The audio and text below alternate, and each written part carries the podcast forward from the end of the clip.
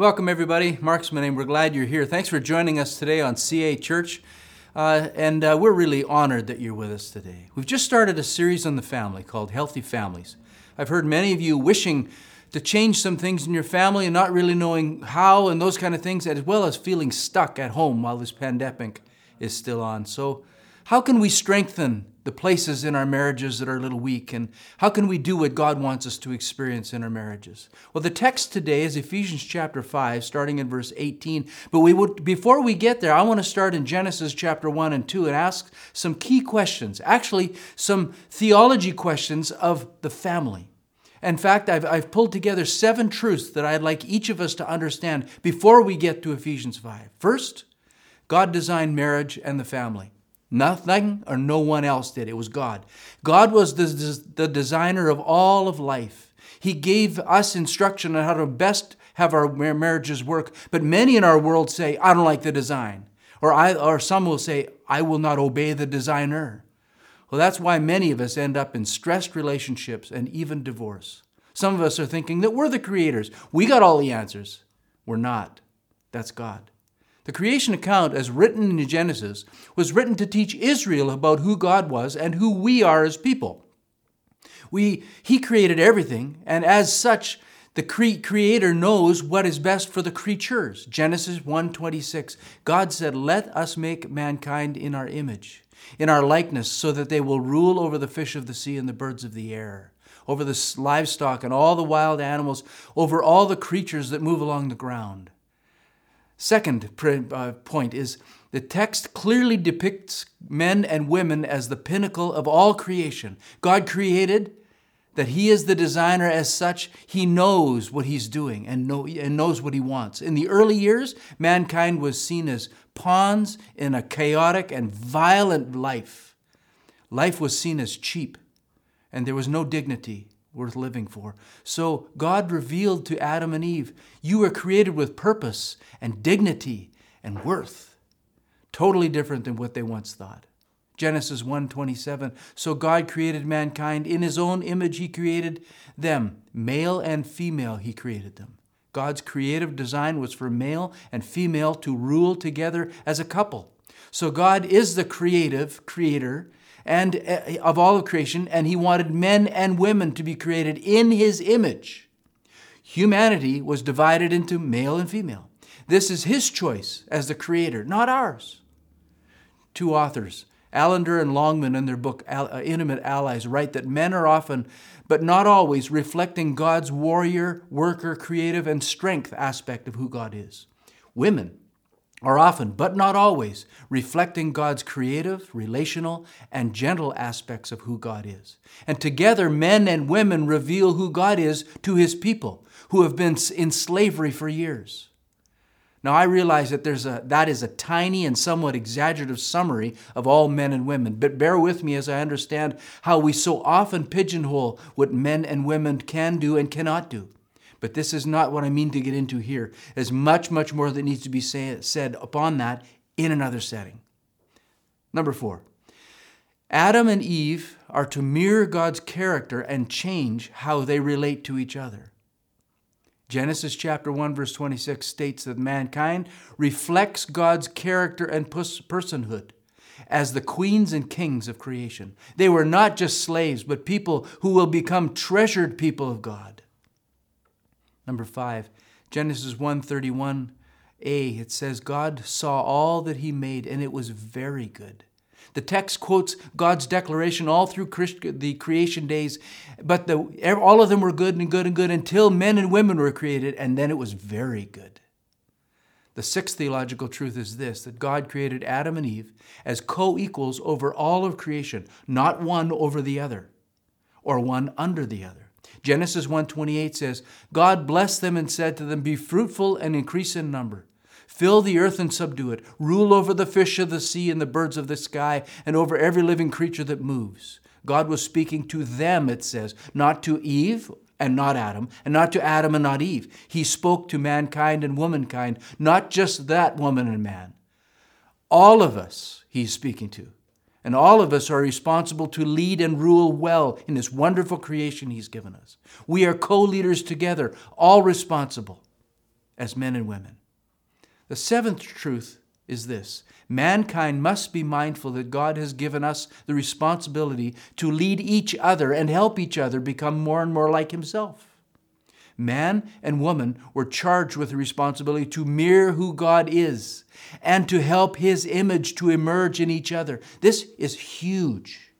God holds us responsible for our each other, as well as our broken and, and brothers and sisters who don't get many things right in life. The truth is written in Ephesians chapter 5, verse 25 and 26, where it says, really hinting what's going on back in Genesis. For husbands, the me, this means love your wife as Christ loved the church. He gave his life for her.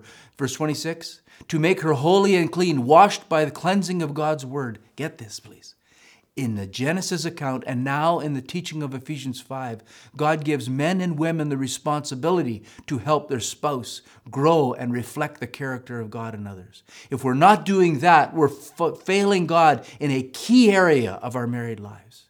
He wants us to love and to submit to each other in our relationships, outside and inside our marriage. He, he doesn't want us to live harshly or unloving toward each other. Another great lesson is back to the creation account where Adam and Eve were created in a sinless world. Remember this? Think of what it must have been like. Imagine life if there was no sin, no twistedness, no broken relationships. Everyone had a family, and the families were great. Husbands and wives would love and cherish each other. Husbands and wives would honor their commitment to be faith filled. Mums and dads would honor and teach their children to be responsible and respectful and Christ like. People would communicate with grace and truth. No lies, no manipulation, no affairs, no divorce, no broken promises, no rebellion by children. Parents would be honored and respected by their kids and would live honorable lives. Parents would be wise and patient to help each child rise to know and obey God's words for themselves and be devoted to the task that God has made them for. Employers would be honest to pay their workers fairly and share some of the profits with them as well. One writer put it this way just imagine what things would be like. No frustration, no pressure, no fights, no sicknesses, no clothes. Yes. But soon uh, there was a tragic event, which theologians today call it the fall. This term was when mankind turned away from God and sin became the internal reality and the driving force of all of our lives. Our world dramatically changed when mankind decided to invite brokenness and sin into our lives rather than obeying God. Since then, God has been on a quest to redeem and restore all that is broken and twisted in us. In fact, the Bible says Romans 3:23 for all have sinned and fall short of the glory of God. And again in Romans 6:23, for the wages of sin is death. The result of sin in our lives produces death, but the gift, the free gift of God is eternal life through Jesus Christ. So what's so bad about the fall that it has changed our marriages today? Back to Genesis chapter 3 verse 16 please. Then the second part of that verse reveals what's happened in our relationship. Get this now, please. It says to the woman God says, I will greatly increase your pains in childbearing. With pain you will give birth to children. Your, here it is, your desire will be for your husband, and he will rule over you. That is the problem verse right there. God said the issue of wives will be wrapped up in the phrase desire, your desire. The word desire means to dominate or overshadow or manipulate your husband. She will be harsh and not loving. She will not serve her husband. In fact, she will be at odds with her husband and herself. That's wrapped up in that word desire. God said the issue for husbands is wrapped up in another phrase. It's the word rule. He will rule over you. The word rule means dictatorial leadership. It means to be, in har- be harsh and self centered, not loving and not serving.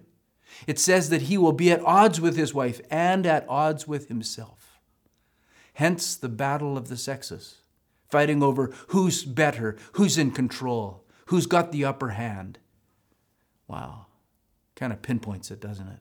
This war of the sexes has continued to be the way of life and marriage until the New Testament time, eh, especially specifically when Ephesians chapter 5 was written.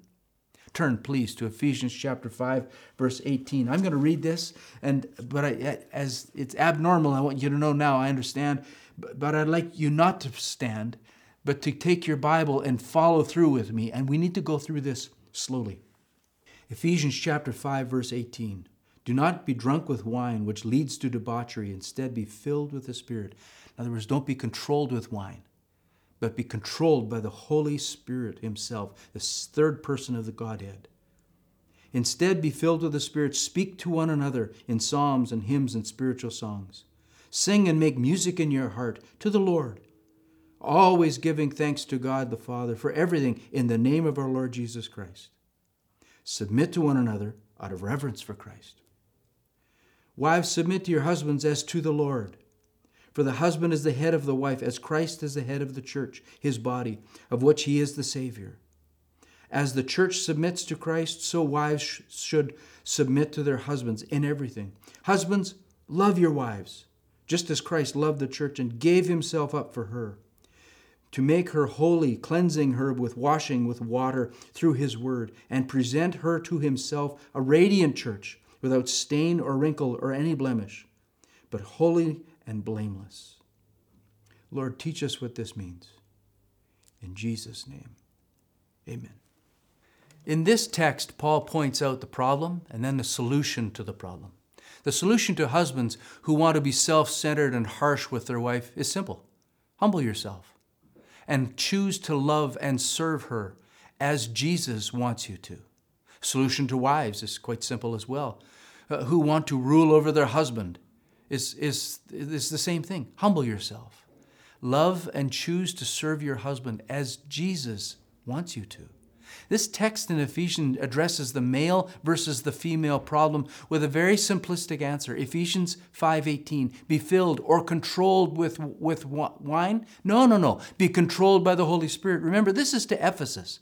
This was the place the goddess Artemis was, a perverted and over-sexualized, man-hating uh, cult. It's just awful. They used men and discarded them like garbage.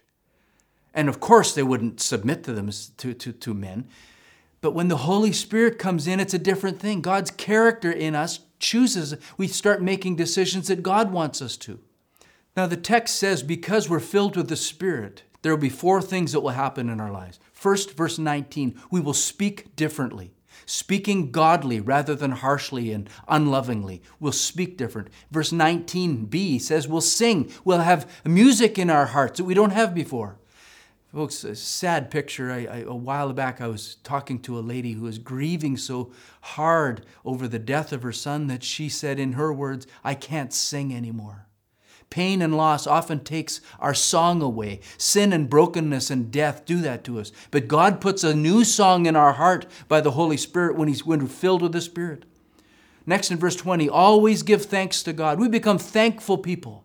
When was the last time you looked deeply into the eyes of your spouse and said, I am so thankful that I married you? And if I had it all to do over again, I would choose you. Fourthly, there's, and here's the key, verse 21 mutual submission. Wow.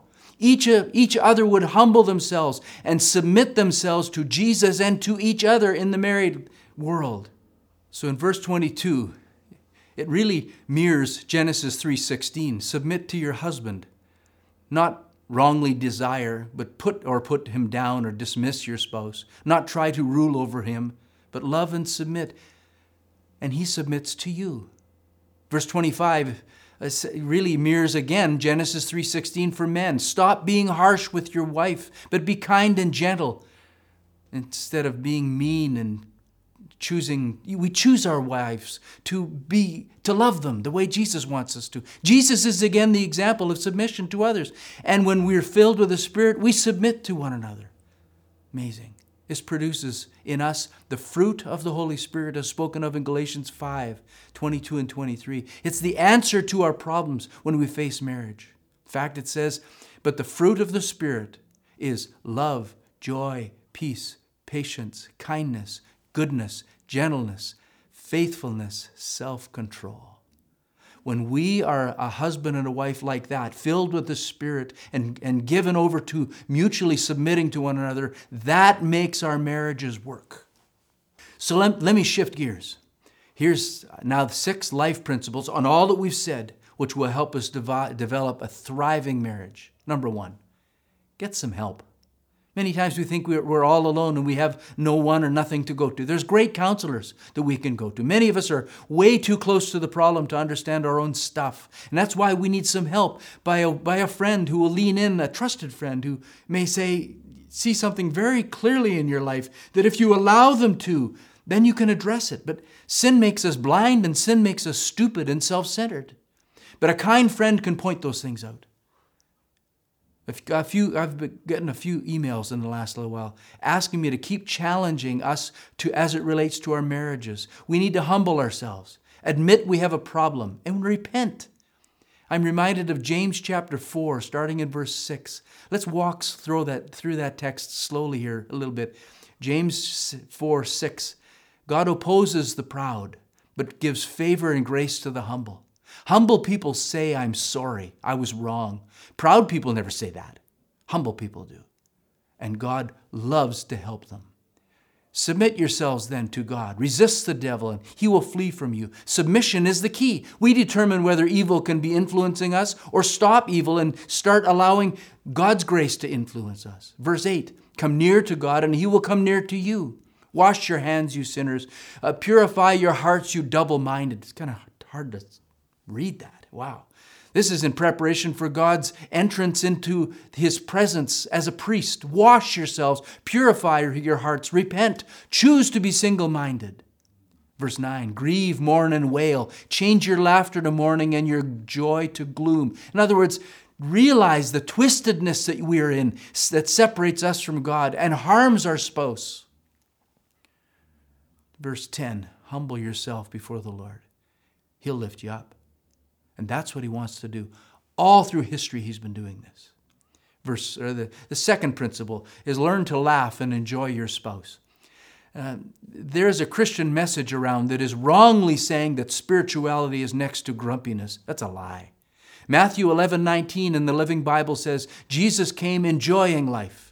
John 10 10 says, he says, uh, live life to the full. Ecclesiastes 9 9 says, enjoy life with the wife whom you love. That's a great choice, and it's a choice to love her. Jesus calls us, in fact, he commands us to go out and play, as it were. This is the choice to do, not just because we feel like it, but because it says, lighten up and enjoy every aspect of married life. I was thinking we might uh, even need to hire an assistant pastor, pastor of fun, who can pastor and, and bring enjoyment and clarity in our staff, that we need to laugh more. 1 Timothy 6:17 says God gives us all kinds of things for us to enjoy, and one of those is our spouse. Diane and I try to do something a little goofy every once in a while with each other, a little crazy. a couple times I've had I, I, I, put her underwear in the freezer. I, have I've seen that work. It works best if you mist it a little bit and then it stands right up when you're having breakfast with her. Anyhow, the problem is uh, this woman whom God gave me at times holds a terrible grudge and, and doesn't let even get back at me for maybe a month. And I'm running around jumpy because I don't know where she's going to be or what she's going to do. One of those times uh, she got back at me, um, she threw snow on me, which really isn't really bad unless you realize I was in the shower. I thought the shower would have been like barrier line there. It didn't work. God says, enjoy your life with your wife, whom you love. It's a command. Number three, do stuff together. I'm sorry, I mean to say do together stuff, which is different because what I'm saying is don't just do stuff with her, but do stuff that draws you together. Grammatically incorrect, I realize, but it's true. We need to do this. What draws you and your spouse together? Then do more of that. The reason you don't do that kind of stuff is the rest of your life seems to be full of diapers and bills and chores and decisions and all the stuff you have to do. All of us need some downtime. Not just to be together, but to be together as a loving couple. And, and remember that this is Jesus' idea, not ours. And I think heaven smiles when husbands and wives take some time together and deal correctly with joy filled lives. One of the key things to do together is to pray. Diane and I don't have this one totally together because um, we, we don't pray every day, and we should. As you get into bed, pray together. I think it's wonderful for a husband to listen to a wife. of what bothers her, what she's enjoying and appreciating. And I think it's the same wonder of, of the wife listening to her husband talk to the Heavenly Father about what he needs to lead better and all those kinds of things. Folks, don't rob yourselves of that experience. That old saying is true those that pray together stay together. Fourth principle don't get kidnapped. By that I mean, this is a huge problem in most all of our marriages because when kids come along to the added mix of already an already busy life, things get very, very overbooked soon. Hey, we love our kids. I get it. But there are times that kids need can eclipse anything that, that where the husband and wife hope to do some togetherness stuff. And when you have more than one kid, it becomes very demanding. A lack of privacy mixed with heightened fatigue and a crammed schedule can create this attitude problem. Have you noticed that it's easier to sign up for things than it is to show up for things? And many times you and I sign up for way more stuff. We got to make sure that we stop that and start making the commitments that God wants us to, not being guilted into stuff and that kind of thing. And He needs to direct us because many times we live with this low grade anger problem because we're busy. Busyness robs us of intimacy and joy and margin and making memories as a couple. We need to get our act together there. Fifth point Understand and accept and celebrate the personal differences of your spouse. Romans 15, 7, accept one another then, just as Christ has accepted you, in order to bring praise to God the Father. Diane has wisely had our kids and myself and herself take these, these different personality tests through the years. It, it has helped us. It helped us understand each other, and therefore we cut each other a little more slack because we understand that's just like them.